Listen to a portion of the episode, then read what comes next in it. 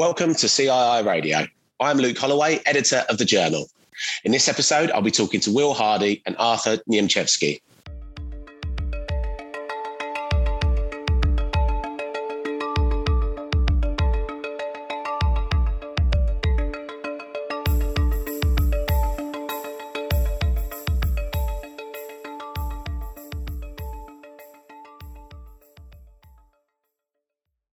This episode of the podcast, we're talking about understanding cyber risk.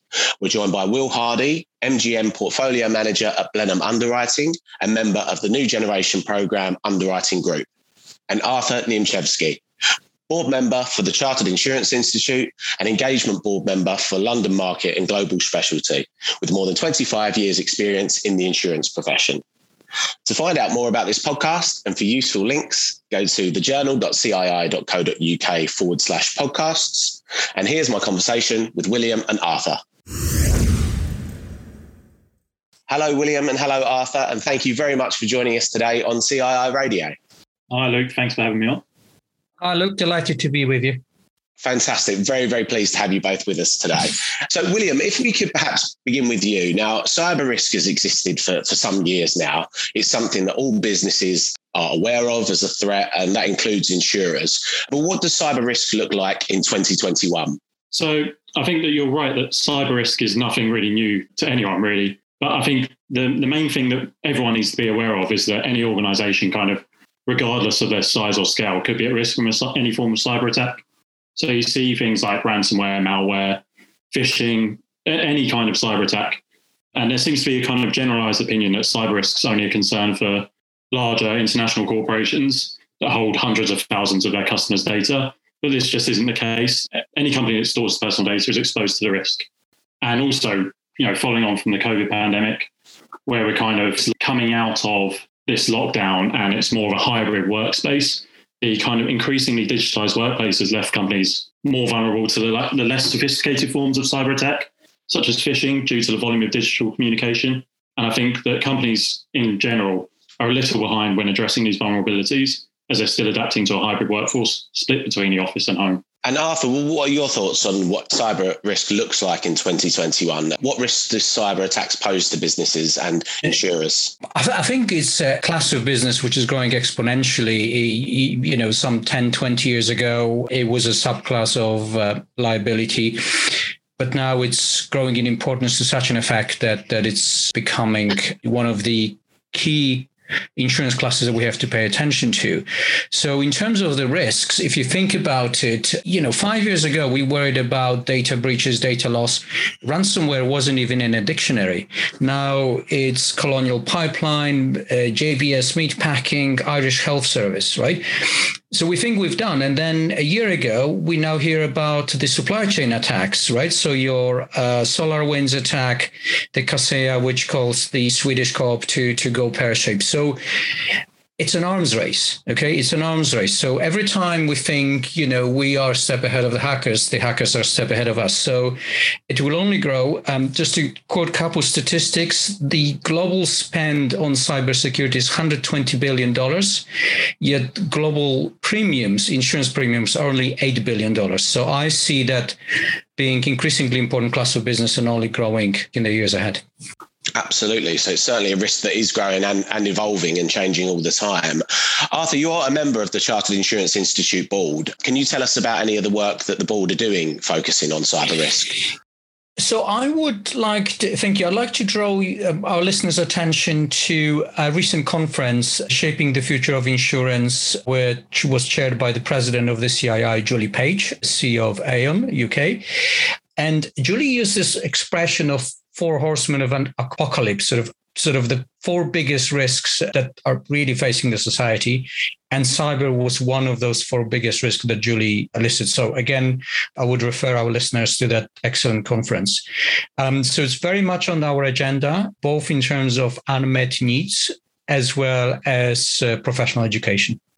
Yes, that was certainly a particularly interesting conference that the CII held in June and, and is available on demand as well about kind of innovative solutions to, to emerging risks. William, if we could bring you back in, um, the new generation underwriting group of which you are part of for 2020 and 2021, you surveyed insurance professionals on their knowledge of cyber risks, didn't you?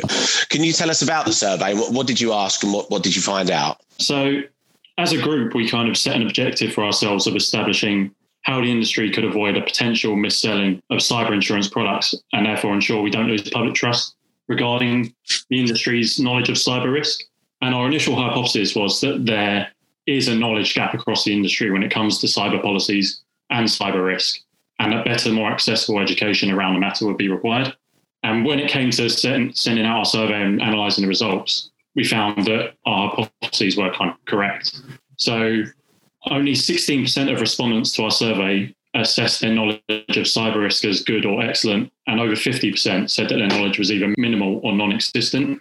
So, from this, it's clear that the first part of our assumption that there is a knowledge gap was correct.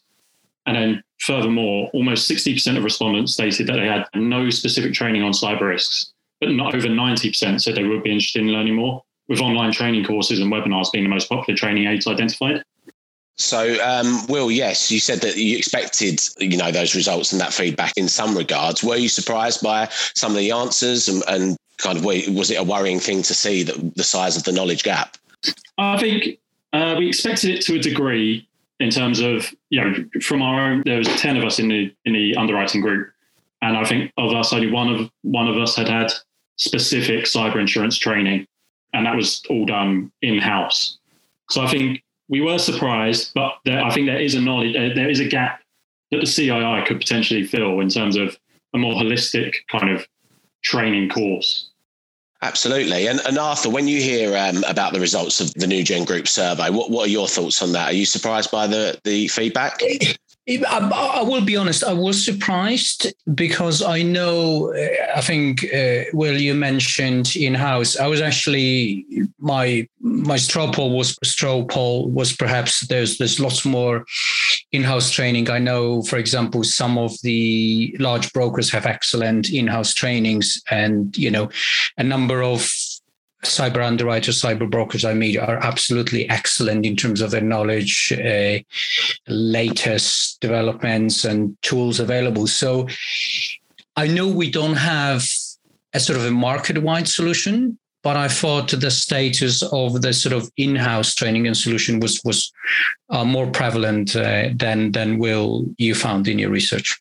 And Will, um, what recommendations have the group made as a result of the, the survey? Yeah, so I think the first recommendation we would make is that the CII investigate providing online, more modular forms of training on cyber insurance and risk. This has been found to be far more accessible, and we believe that take up would be much greater than, than any alternative method. Additionally, I think the CII could probably consider a dedicated cyber insur- insurance module, potentially as part of the diploma qualification in our survey, we found that the demand for, for a dedicated module increased with the level of qualification of our respondents. So it makes sense to introduce this module at a relatively high level rather than you know, as part of a foundation insurance test or the uh, certificate in insurance. And then finally, I think uh, potentially most importantly, considering what Arthur's saying about more, you know, the, the prevalence of in-house training, is that we would recommend distributing our survey to all registered members of the CII in order to verify our results on a much larger scale. Absolutely, and and Arthur, um, obviously we've touched on a couple of times the fact that there is this this gap in knowledge um, when it comes to cyber risk in insurance. What information or learning materials would you say are currently available to insurers that might help them fill that knowledge gap? Yes, so so it's, it's not completely bare. I think there are good resources available, but but I do admit that uh, one has to search a little bit. Um, so probably in the order of sort of easiest to most advanced. So I would recommend that our members look at the list of CPD courses.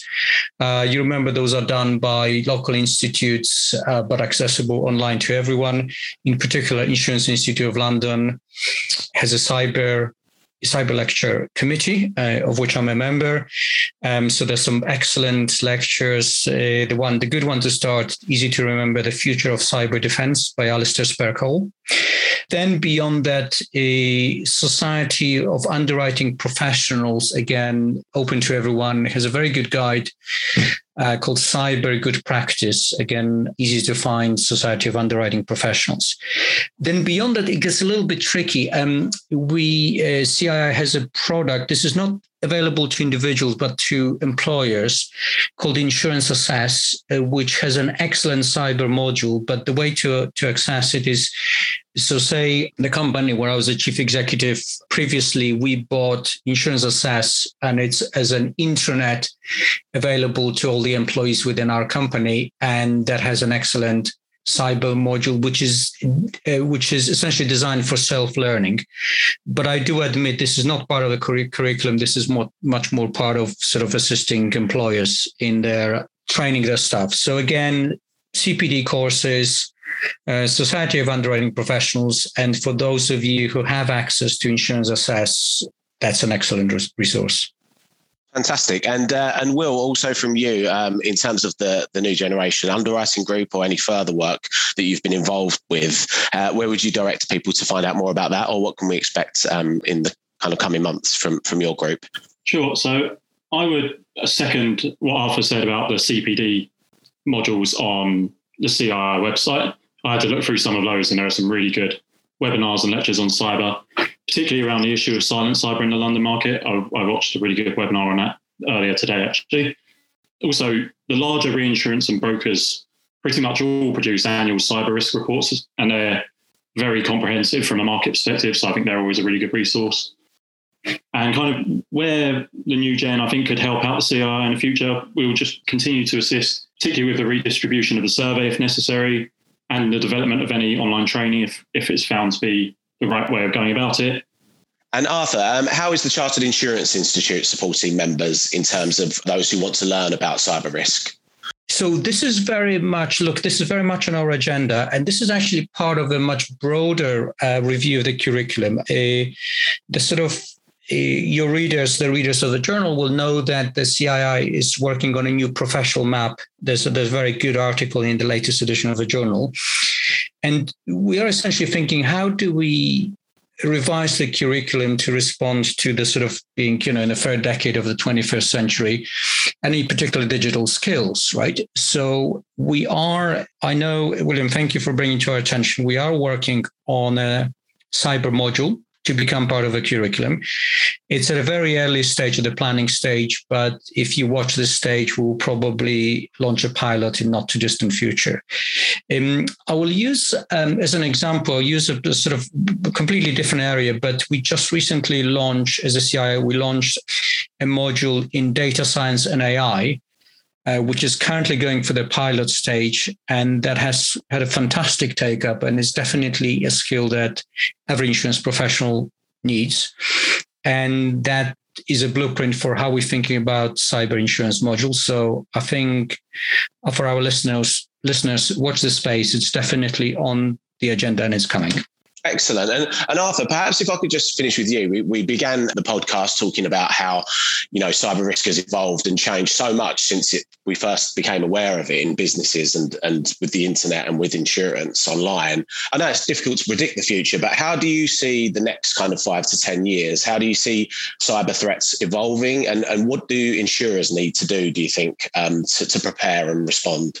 I would say I use this term arms race, right? And that arms race will only continue and escalate. So we don't know what you know, like I mentioned, we didn't expect the sort of the supply chain attacks. So we don't really expect what the future threats are going to be and we don't really know what's the size of a true cyber catastrophe. We only know it's going to be it's it's potentially massive and it's uh, cross borders and it's um, cross supply chains. Uh, you know, it'd be just scary.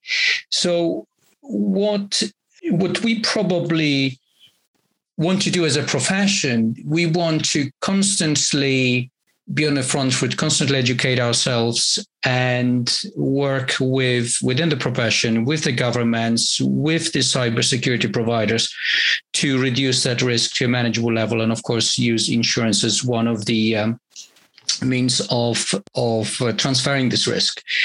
In particular, this is this is a slightly different class of business from your traditional, say, property or casualty, where risk management plays probably even greater role that, as than insurance itself than risk transfer. So the role is not only the one for underwriters, there's a big role for brokers to educate themselves and be able to understand what are the latest developments in, in cybersecurity to be advised their clients. Uh, the role for underwriters, what are the tools available?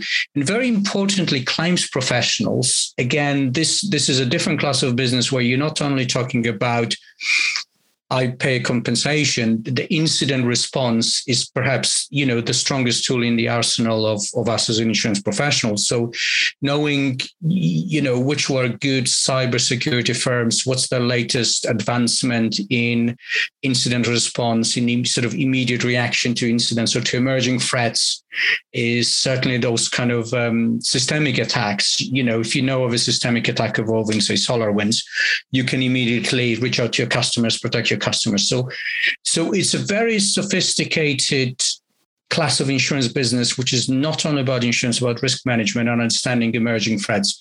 And and frankly, you know, I'll repeat the point that William made: CPD and being constantly educating oneself. Excellent. Well, it is certainly a fascinating subject and very important that insurance professionals engage with cyber risk. And we'll certainly encourage our, our, listeners and our members to, to engage with the resources you've, you've mentioned today. So, all that remains is for me to thank you, Will and Arthur, for joining us on CII Radio. Uh, it's been a pleasure to speak with you both today. Thanks, Luke. Look, thank you very much. It's been a pleasure.